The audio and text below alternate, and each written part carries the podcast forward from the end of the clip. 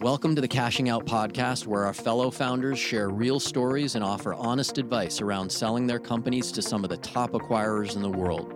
My name is Todd Sullivan, CEO of ExitWise, where we help business owners create the exits they deserve. Today, I have a special guest, Touraj Parang, who has not only founded and sold three venture backed startups, but he's also led eight transformational acquisitions as a corporate development buyer at GoDaddy. Touraj has been a Silicon Valley M&A attorney, a venture investor, an entrepreneurial mentor, and today is the president of Serve Robotics, which provides delivery to people in public spaces using zero emissions autonomous robots.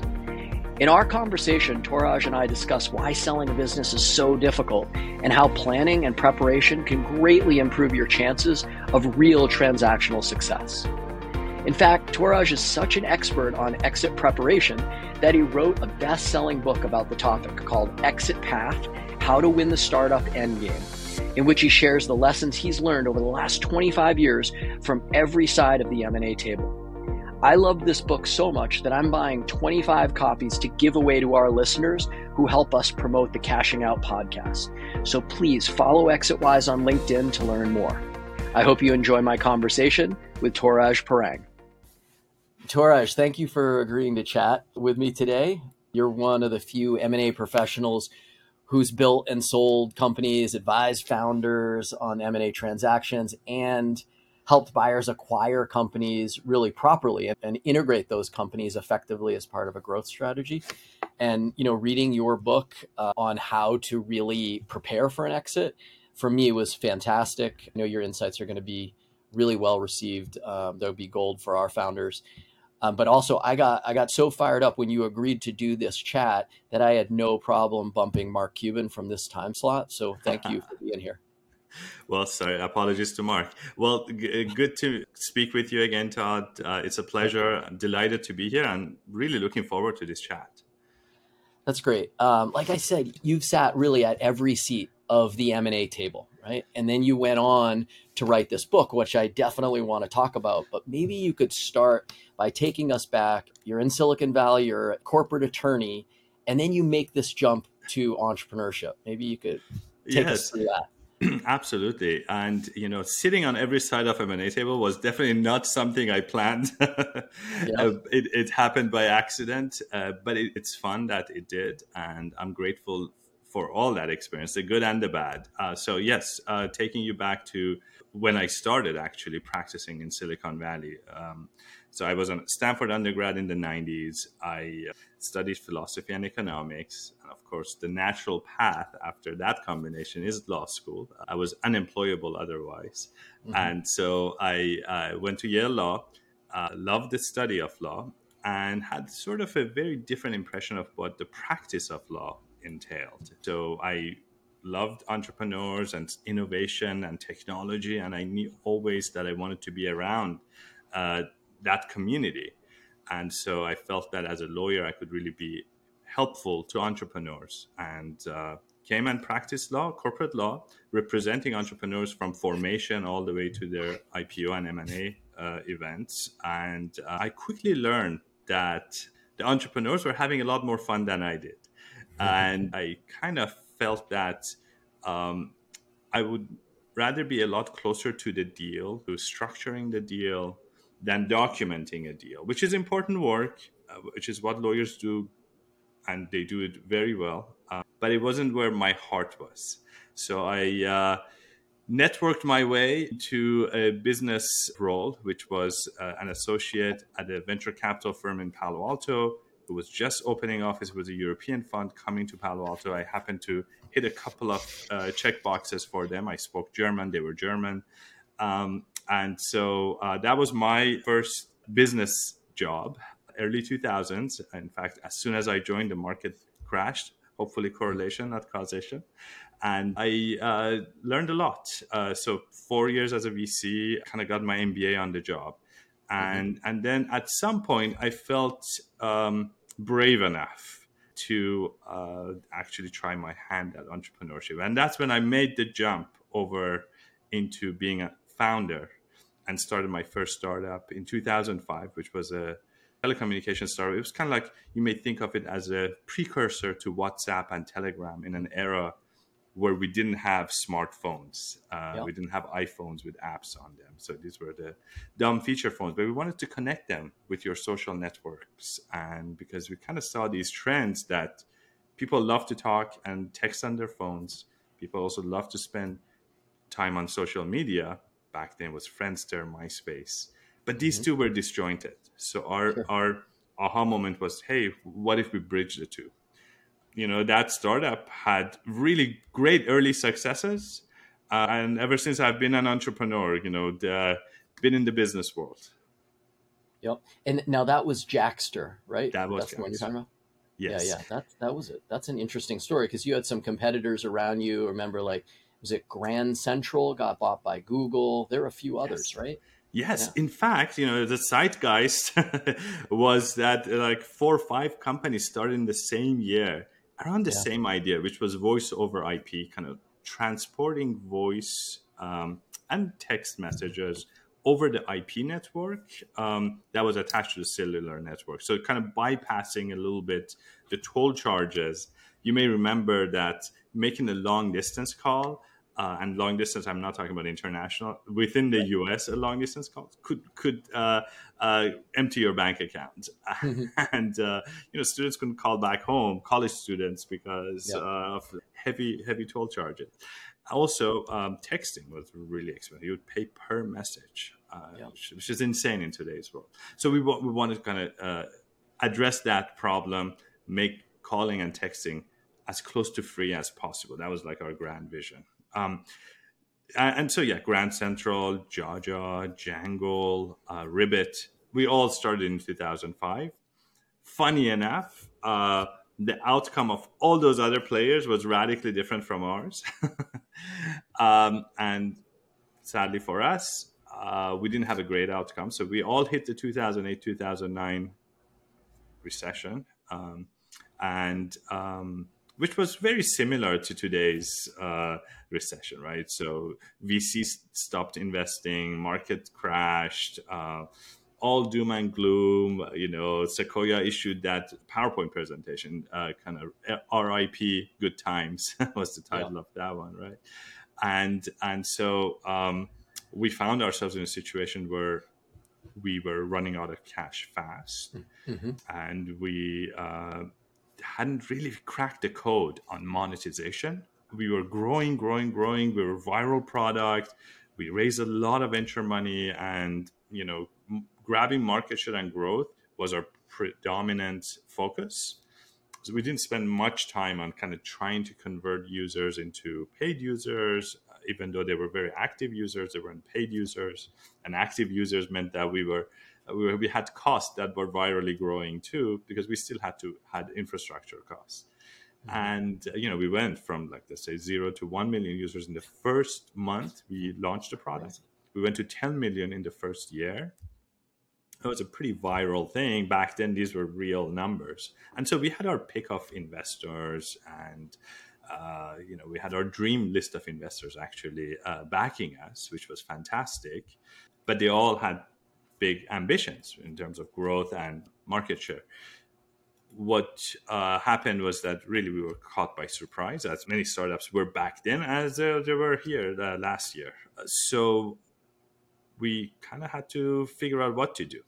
Now, one critical decision we had made, which we came to regret, was that we didn't really pursue any strategic partnerships, distribution partners, or even court potential acquirers because we thought that we had it made, right? We we thought that we're growing, we're going to be a unicorn, uh, although the term probably didn't apply, uh, wasn't around back then. We were we thought we would be a billion dollar plus company do an IPO, so we were drinking our own Kool Aid, and so we sort of just put the blinders on and focused on executing. Didn't want to distract ourselves with biz dev or external conversations well. Lo and behold, when we needed to find a way to exit, which was in 2009 really hard to do, we didn't have anyone around the table, and we had to kind of create those relationships cold. We had very short runway. We thought we had a year, and then when we went to back to our board, we had raised five million in venture debt. the board said, no, no, no, you can't touch that venture debt. So that cut our runway by half. Cool. Yeah, uh, yeah. We had like six months to figure out what to do. And our investors were saying, sorry, we are not investing anymore um, in companies that aren't on the path to profitability. And we couldn't show that. So we tried to tweak our funnels, come up with new products. You know, it was all hands on deck, but there's just not enough time. So then we scrambled to reach out to acquirers, yeah. and um, they were all busy licking their own wounds, right? Sure. And sure. they weren't in the mood to start new relationships. So what happened? We were kind of like we had to do a fire sale, and we had one uh, interested party. They named the price, which was pretty much close to zero no one really made anything from that exit, but we did transfer our IP and our, some of our users to a new platform. Um, that was uh, that was a hard lesson learned, right? and and what made it maybe perhaps pour salt on the wound was that all those names that we just mentioned, all the other players that started with us, they mm-hmm. had amazing exits. As you said, uh, Grand yeah. Central became Google Voice. Yep. Ribbit sold to uh, British Telecom for uh, close to $100 million. Um, and this was before they had even launched publicly. Jajah sold to uh, uh, Telefonica for $200 million. And I think compared to all those players, we had better technology, much more solid backing, um, had raised more money. Um, uh, you know, uh, maybe I'm I'm biased. We had a better team. So anyway, uh, but uh, you know, we made one critical strategic error. It's so it's really interesting that story to me because it very much resonates. Some of the things that you've said, where what founders are going through right now is very similar to what happened in 2008. And just like you, we were in the middle of selling a business that I had started in August of 2008 investment committee for the buyer pulls out on day of signing. Like literally minutes before signing, the board all looks at each other and says, and Kleiner Perkins was on the board at the time and said, guys, hold all your cash, do not buy anything. And it ended our deal on signing day. And so, um, you know, very familiar with that. And and today, the attitude that is going around with venture is not kind of funding uh, current portfolio companies unless they're you know big winners. M and A isn't getting done unless you're profitable. A lot of very similar things are happening. And and one thing that I loved about your book is you describe that situation really well, and you refer to strategic partnerships and how that is an important part of M and I learned the exact same thing, Touraj. the next time I went out, I was all about creating revenue through strategic partnerships. And so you're getting to know these other people that can be your acquirers someday. And so having those avenues is incredibly valuable as you're thinking through what an exit could be. So you have an amazing career with webs next and then yes yes so uh, you know right after uh, that uh, a learning experience. Uh, I took six months to just reflect, to uh, to just try to understand what what just happened, mm-hmm. and mm-hmm. um, I did come to the realization that not really courting uh, those potential acquirers, not creating those strategic partnerships, is what did us in, and so I, I kind of took that thesis and uh, joined another startup uh, called webs.com, mm-hmm. which was um, really at the stage where Jaxtr was, but they had figured out how to get to cash flow break even. They had mm-hmm. raised a modest amount of money, about $10 million or so. Um, not astronomical valuations either. That's because they were uh, based out of East Coast. They were in Silver Spring, Maryland. Mm-hmm. And they hadn't really done any strategic partnerships, mostly because they were under the radar for Silicon Valley. No one really had heard of them, even though they were one of the biggest, if not the biggest, website creation platforms. There were 30 million websites that were created on webs.com. They had a freemium model, so but but uh, enough of them converted to paid um, that got them to cash flow break even, and uh, they needed to break out. They needed to figure out: do we go raise more money? Do we go uh, sell ourselves? If so, to whom? So I joined as head of strategy and corp dev, and um, in the first six months, I kind of orchestrated an offsite, took the management team out, and uh, we spent the weekend at Chesapeake Bay and kind of really brainstormed on what would success really look like for this company. Mm-hmm. um, and who would be our dream acquirers? What, why would we consider them to be attractive to us? And why would we be attractive to them? So we kind of went through that mental exercise kind of like looked at the end goal and then came back and said okay what do we need to put in place to get there and so kind of created this two year roadmap as to what we should be, how we should reposition ourselves. And one of the insights that came into that meeting was that among all of the cohorts of users, these 30 million websites created, the ones that converted the most was a very specific cohort. The ones that complained the least, converted the best, uh, you know, stayed the longest, um, and those were the small businesses. So that was our aha moment. Um, and we said, look, we need to position ourselves as a SMB platform rather than a generic website creation tool. And guess what? A lot of those dream acquirers, they are doubling down on their SMB digital mm-hmm. strategy. So kind of like those two came together very nicely. And so we spent the next two years building relationships with those and telling them, hey, look, we are getting into the SMB space. In fact, these are the metrics we are seeing from our SMB cohorts. What are you guys seeing? So kind of build those that yeah. relationship, yeah. Uh, shared learnings, and and then sort of approach them with, hey, maybe there's a way we can partner together. So kind of dangle those ideas. Um, none of them really materialized into partnership, but what it did was build trust, build familiarity over these two years with them that yeah. when we were about to raise our next round, we, we told them and they started, uh, you know, becoming active and started actively uh, kind of putting bids together for us. Um, you know, uh, we had to do acquisitions ourselves because to get within that short time frame to come to have those product features that SMBs would find attractive, like a CRM tool or social marketing tools, we had to actually acquire companies ourselves. We did that. Those were small acquisitions, but extremely meaningful. And then some of the uh, things we did through strategic partnerships, for instance, we, our website needed to be mobile compatible. There was a great company out there called Duda. We partnered with them, and they basically enabled the um, mobile compatibility of the websites created on the platform. Anyhow, to make a long story short, we had to do a lot of work, uh, but it was well worth it because when when we got that those multiple interested parties, public and private, that kind of raised our price pretty significantly. We had leverage, and the best leverage, of course, is the fact that we didn't have to sell. So we told them, "Hey, look, if you want us to sell, you have to make an offer we can't refuse.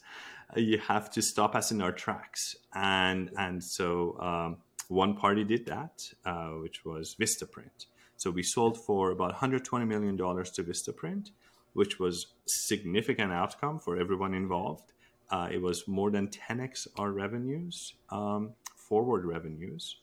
And so, um, yeah, it was a it was a great deal, and uh, what a radically different outcome compared to what we went through with Jaxtr, right? Just because of that, uh, both strategic offsite and then the follow through. Yeah, what's interesting is it's one thing to say it, right? But you really walk through the steps of, for a person who may not necessarily be a natural uh, networker, how to reach out and start creating those partnerships. And we had a really nice exit recently with a software company that had really gone out and not only just created customers, but really created true partners where they did what you were saying, where they learned something about their software that might be nuanced and they started kind of putting that education out to their customers and what you saw is that just trust was starting to be developed and then they evaluated the founder a little differently and the product a little bit differently and then all of a sudden one of them said you know what this could really excel under our umbrella. And when that happened, well, then the other three, well, we don't want to lose it. We like that product too. And it just forced an eventual bidding war for a company that wasn't for sale just by developing really great kind of business development strategic relationships. And we were fortunate enough to be able to advise on that and watch the purchase price go, just go up, up, up, and up. So you you go on, and what what's exciting for me is we talked about at the beginning, you know, both sides or all sides of the M and A table. But now you end up as running kind of corporate development for GoDaddy buying companies, being on the other side of the table with a founder, and really understanding what is it that we're looking for, right? Then so there might be some learnings there. I'm sure there are some learnings there. What do founders need to do when they get in front of corporate development groups to be really attractive, right? To be acquired. Exactly, and, and you know, I, I joined GoDaddy uh, for a number of reasons. Uh, one was the mission, uh, which was very small business centric. Uh, the mission it was, and uh, it's now modified a little bit, but at the time it was to tilt the global economy towards small business. It really resonated with me. You know, I had been in the small business world, uh, especially with webs, uh, for quite some time, and then I did UpCounsel after that, which was a marketplace for legal services for small businesses so I really have a passion for small business. My parents were small business owners. I've owned small businesses so so love small business. And then i also really like the team at godaddy the culture. And uh, it was a pre-ipo company. I'd never been at a public company so i felt that it was um, a chance to see how uh, scaled mature companies behave mm-hmm. and how do they go about acquiring companies. So it was really uh, with a desire to learn uh, as much as I can. So I joined GoDaddy in the corp dev team uh, and, and led a number of uh, initiatives for various business units. Um, the corp dev team at GoDaddy was an interesting beast. We uh, we combined uh, biz dev and corp devs because we okay. saw that biz dev to be a, a, a front uh, kind of funnel for corp dev. A lot of companies have them as separate functions, kind of doesn't really make sense to me. I feel like they should yeah. they should work hand in hand. Mm-hmm. And so I actually worked on a number of strategic partnerships with some startups that we ended up acquiring. So mm-hmm. it, it made sense to have that continuity.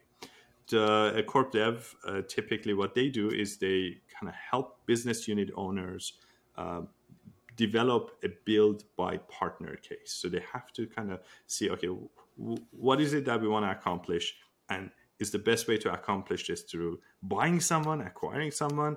Is it best to build it in house? Or perhaps do a strategic partnerships? There are pros and cons to each of these approaches. And so that's what Corp Dev does. For some of your listeners are kind of wondering what's the role of Corp Dev, that's what they mm. do they're not the ultimate decision makers. That's a mistake that um, many entrepreneurs, including myself, when I was on the other side, uh, we kind of assume that corp dev is like the authority. They are not. Um, mm-hmm. They are the facilitators. Uh, they uh, they definitely play an important role. But the ultimate decision makers are in the business units, uh, the operating units that have to take uh, the acquired entity and deliver on the promise of the acquisition. Um, yep. And so, um, yeah, it was really interesting to see how that uh, the role we play. I, I kind of uh, would call myself uh, a cupid because I felt that the best role I could play was to kind of put a promising startup and our leaders in the same room, let them talk, kind of dim the lights a little bit, and see if sparks fly. Right. That's great. I, I love the point of corporate development, right? They're not really the decision makers, right? They're going to facilitate a transaction. And you know what I encourage a lot of founders with is these strategic partnerships. When the head of a particular product or a business unit, as you're you're saying in business development, when they really latch on to something that you offer and they're integrating it and they're really understanding it, if they're the ones that drive the interest, the acquisition interest into the corp dev group, right? You're creating really advocates for an M&A transaction.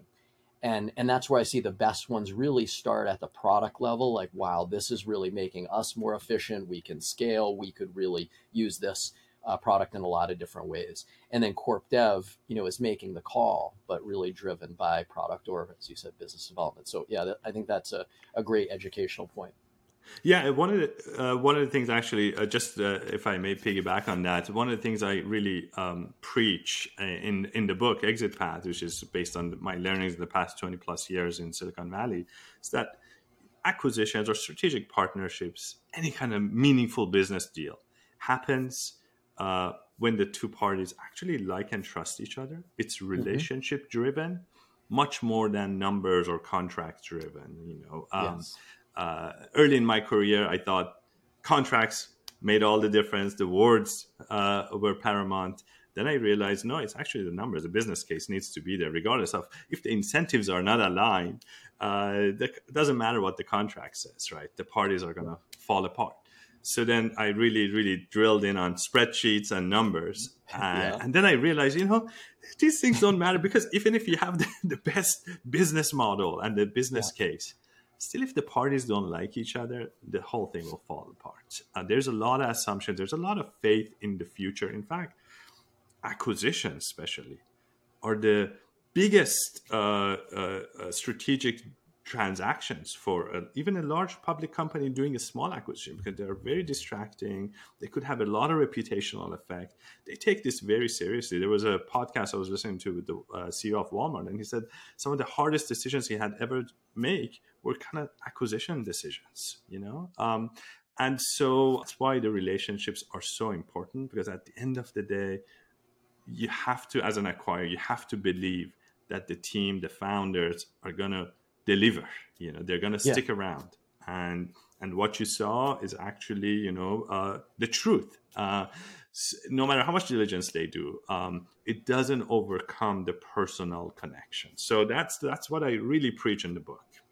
That it, it's a great point the way you you said it in a nuanced way from the buyer's perspective in order for it to materialize the value that everybody's envisioning. And when we we sit in the founder's shoes we're saying those relationships really help you hit the earnout portions of the transactions that we're creating, right? Because these are not all cash deals. You are committing time and you're committing to to build something very special. And when you can work really well with the people on the other side of the table, then the outcomes become more certain, right? There's obviously still risk, and you want to create those earnouts where you have some levers in your hand, but ultimately you're now part of a team and you got to get along really well with that team. We're in a couple of transactions right now where we are purposefully having the founder create deeper relationships before we sign anything. We want to really understand is is this the group that you're going to be happy with with the next 2 or 3 years or should we look somewhere else? So super important from the founders. Absolutely. And and uh frankly, you know, it's very rare that one startup is so unique that it doesn't have any competitors. It's the only asset in the market that yeah. can satisfy a need for an acquirer. Chances are there are multiple out there. So acquirers have also their own uh, wish list of companies they want to acquire in each sector, industry, etc. And so, um, for you to stand up and stand out against all the others, it's where the relationships really matter too.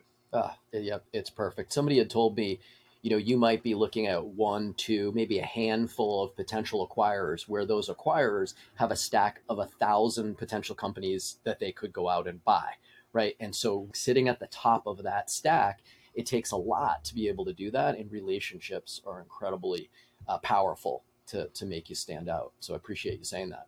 So your career after GoDaddy, right? You're you've been an investor, you're advising, right, countless founders as just as a really as a mentor, which I very much appreciate. Uh, and then you write the book Exit Path: How to Win the Startup Exit Game. Okay, so this is the thing I was all excited about. And I I read business books, but I am not the prolific reader that a lot of uh, my fellow founders are. And so when I do see something that is like this is a playbook and I, you know, having done M&A for 23 years, selling my companies and now helping my fellow founders do it, I was able to take a lot out of this book. And we look at our business a little bit differently, and we are planning far ahead of any exit that we would ever see now in a very different way. So I very much appreciate um, just the instructional nature, uh, the real world examples, and I would encourage people uh, to absolutely read it would you maybe give us the cliff notes version the highlights i know we talked about strategic partnerships which i took away as like that is gold uh, but there's a lot more there maybe i'll leave it to you to, to pick sure. out some gold nuggets Sure, thank you, and really appreciate those uh, those words, Todd. Uh, they mean a lot, especially from an experienced practitioner like yourself. Uh, I'm glad that you approve of the messaging, the approach. So, um, thank you. Um, you know, I basically wrote the book that I wish I had when I did my first startup. and it took me about five years because I do have other jobs and family, and, and it took me a while. Um, but it was good that it took a while because I didn't rush through it. I actually took the time to really systematically get in the mindset of both the acquirer and the seller and the leadership team, all the stakeholders. You know, there are multiple people involved when you're selling a startup there is um, what I call your deal team, right? There is your investor, key investors, your board. There is your key leadership team members. There are potential partners that you have that need to be managed in some way. Customers as well. So th- there's like a holistic approach uh, that I, I kind of bring to this process. And it all starts with understanding why it is important for a founder, for a team, for a leadership team at a startup to think about their exit early and not wait until they are desperate to sell or that they have an inbound offer. Because once you have an inbound offer, you have to kind of react to it because it could be mm-hmm. a, a, massive opportunity that if you don't uh, capitalize on, uh, you may regret forever. So, um, you have to be ready for that. And yeah. so the sooner you get started, the better. And kind of I take the first um, you know part of the book talking about why is it so important. Why is it that so many founders don't even uh, spend four hours? The majority of, of founders spend less than four hours uh, thinking about their exit or doing anything about it. Mm-hmm. Staggering statistic. Actually, 40% have spent no time on thinking about their exit. 40%. Now, put that in contrast with the fact that for every IPO, there are 30 acquisitions. So, an acquisition is the most likely outcome, successful outcome for any startup. The rest go out of business, especially if you're venture backed, right? You either have to do an IPO, which happens one out of 30 times, you, you sell, which happens the other times, or you go out of business. So, um, now, when you contrast that with the fact that founders, 40% have spent no time on it, we have, we we have a big problem. Um, so I kind of lay out the problem, the root causes, why it is so critical to think about your exit. And it is important for founders to understand that they have tremendous amount of agency to make an exit happen and to get the best terms that they can. Uh, when you're not prepared, you leave a lot on the table and you could actually blow up a deal uh, uh, that otherwise would have been game changing. Um, so, kind of talk about that. Then I go into the, these two phases the long game, which starts years in advance of when you plan to sell. Kind of, I talked about the webs.com experience and the offsite. That, that's a great kickoff point. Have an offsite, really understand what you want to do, where you want to go, build this thing I call the, your exit strategy canvas, which is a framework to uh, to address the critical questions that you need to come away answered in the offsite. And I provide a lot of uh, guidance in terms of you know the best practices of how to run the offsite, who should be involved, how do you run some of these brainstorming sessions, uh, drawing in a lot from design thinking and other kind of product management tools. Uh, and then of then go ahead and build those relationships, execute on those partnerships. You know, build leverage, uh, which is when you get to the short game, which is the last stage of the process. It's going to make all the difference for you. Um, and and kind of talk about where does leverage come from. Uh, a quick preview. It's optionality, uh, mm-hmm. but also the fact that the other party likes you. If they like yeah. you, you have a lot more leverage. Um, and so, um, also, what are the deal dynamics? What what does an M and A deal look like? What are the key terms? So I kind of go through all of those as well. And and if, and for a lot of founders, perhaps they are thinking about uh, selling their startup this year. Mm-hmm. Um, and they would just go straight to the last chapter uh, or last part of the book. One of the things that um, impressed me is that before this offsite, right, there is a lot of work to to make that offsite very efficient for all the stakeholders. Yes. And I think a lot of our founders, maybe you know, you've got five to ten people, and I think you address that, but as well as some larger organizations, right? How do we um, bring people into this process and contribute to kind of that out of the box thinking. And one of the things that I've done, and we've done this with founders, is that because we are what we believe is the largest network of uh, independent, uh, very industry specific investment bankers in the world, they have such uh, really detailed insight into very specific categories. And so I went out and I started talking to investment bankers in our network to say, who do you think would be interested in us someday? Right. And that was the the start of that preparation for our company. And we have no plans of of exiting, but I because of your book, I started thinking this way. And the insight that I got from these investment bankers was invaluable. There were categories of buyers that I wasn't even thinking of. And I've been doing this for 25 years, right? So we naturally, as founders, will have some blinders on and opening up um, to not only the, the stakeholders within your company for those ideas, but we reached out the investment bankers in our network and they were incredibly valuable. And so i would say that that we would offer that to founders right? Just before you're you know ready to sell years before get that kind of insight get that feedback and start thinking about it and create that buy-in of what this company can ultimately look like and in whose hands will it be.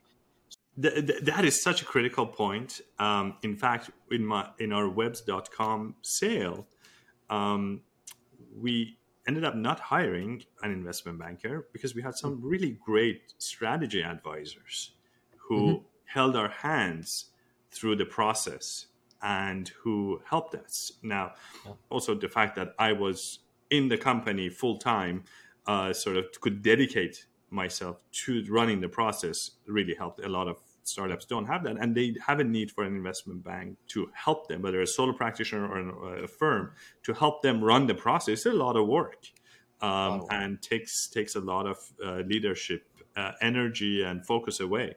So um, there are definitely times you need investment bankers, but I think you always need this kind of deal advisor, you may call it deal Sherpa, uh, someone that has a long term perspective and can be with you um, uh, and guide you, who has gone through this process many times before and can guide you and bring in the resources uh, that you may need at various stages. You know, I talk about the deal team.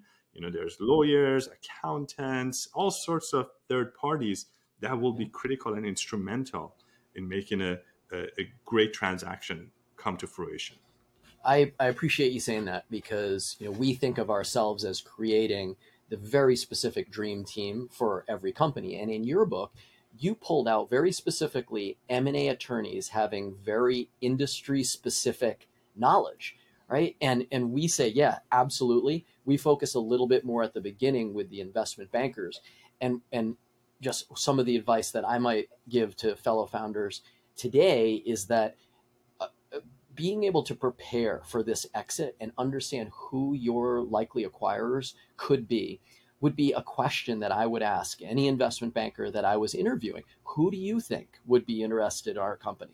And the bankers that come back and say, "Well, why don't you tell us who you think, you know, the acquirers should be?" It's great to have that in your pocket, but you really want your advisors, your bankers, to know, hey, this is the community. These are maybe three separate groups um, that would be likely. Here's why, and we've sold to these businesses before.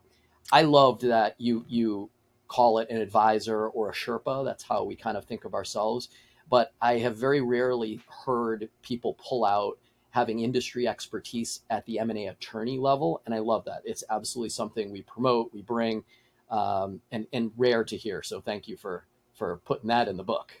Absolutely. Th- thank you. And I, I, think another point that you, you mentioned worth uh, underlining and reemphasizing is that you can talk to investment bankers and get information from them yes. and build relationships yeah. with them, even if you're not planning to sell tomorrow, because that yeah. insight they provide uh, can provide you the blueprint for where you want to head in two years and then come back to them to help you with executing that deal you know because frankly unless you are really doing a deal in the in the near term an investment banker wouldn't want to officially get engaged because Correct. they're very much transaction oriented. However they understand the value of building relationships. So uh, yeah, build relationships with them kind of compare and contrast different styles. There are, there are all sorts of investment bankers out there and do reference checks you know come to trusted sources like your firm and uh, kind of understand what's basically the, the universe, the kind of bankers that you can talk to.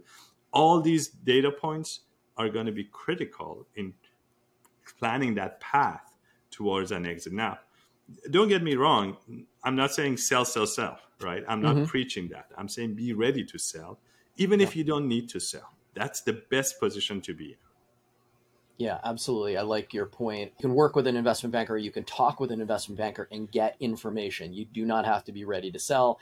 And they are a pretty good barometer of where the market is today, potentially where it's going. Uh, that may be very strategic for you. I think of valuation in particular, where we get a lot of founders that come to us and we say, okay, we've looked at, at multiple investment bankers that are specific for you. Your valuation seems to fit within this range. But if you were to hold on 18 more months and do these three things that are in your projections, your valuation is going to go through the roof. We really encourage you to, you know, stay the course, build the business, hit this next milestone. Or it's no, no, you're you're right in the sweet spot to go today. Everybody's going to fight over you, right? Just getting that insight and knowledge is really valuable, and those bankers are on the front lines and, and can share that. So um, Look, uh, uh, Touraj, do you have anything else that that advice that you would give our fellow founders about M and A before we leave here?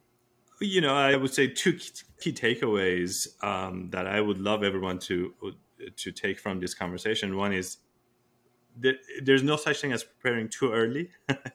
I Correct. feel that uh, no matter what the stage or size of your startup is, thinking about the end and thinking about where you want to head and how do you create strategic options for yourself are going to be game changing for you eventually. That's one. And the other one is um, focus on relationships. You you don't want to be calling up and starting in relationships from scratch with an acquirer when you are in the process of trying to sell your startup and that's where I think a lot of good bankers would probably advise you to kind of take that initial step and and court these potential acquirers, um, and and don't wait uh, until the uh, banker or advisor whoever sends out your pitch to uh, to acquirers because it's really low likelihood that that would materialize into something uh, meaningful for you. Um, so those would be my uh, my uh, my key advice. Of course, there's a lot more of it in this book, Exit yep. Path. Uh, yep. The audio version is also out, but uh, you know, um, I highly recommend that folks take a look at it. That's fantastic. Touraj, thank you so much for all the time, right? You're one of the rare people that, as we said at the beginning, has seen M&A from all sides of the table. And I think you've distilled a lot of what founders need to know um, in the book exit path. So thank you again for for sharing everything today. Yeah thank you for the great questions. Uh, i look forward to staying in touch. That's great. Thanks touraj see you thanks again for listening to the cashing out podcast. For more founder exit stories please subscribe to the cashing out podcast on apple itunes spotify or wherever you listen to your favorite podcasts. And please remember exitwise.com and the cashing out podcast are for entertainment purposes only. This should not be relied upon as the basis for investment decisions.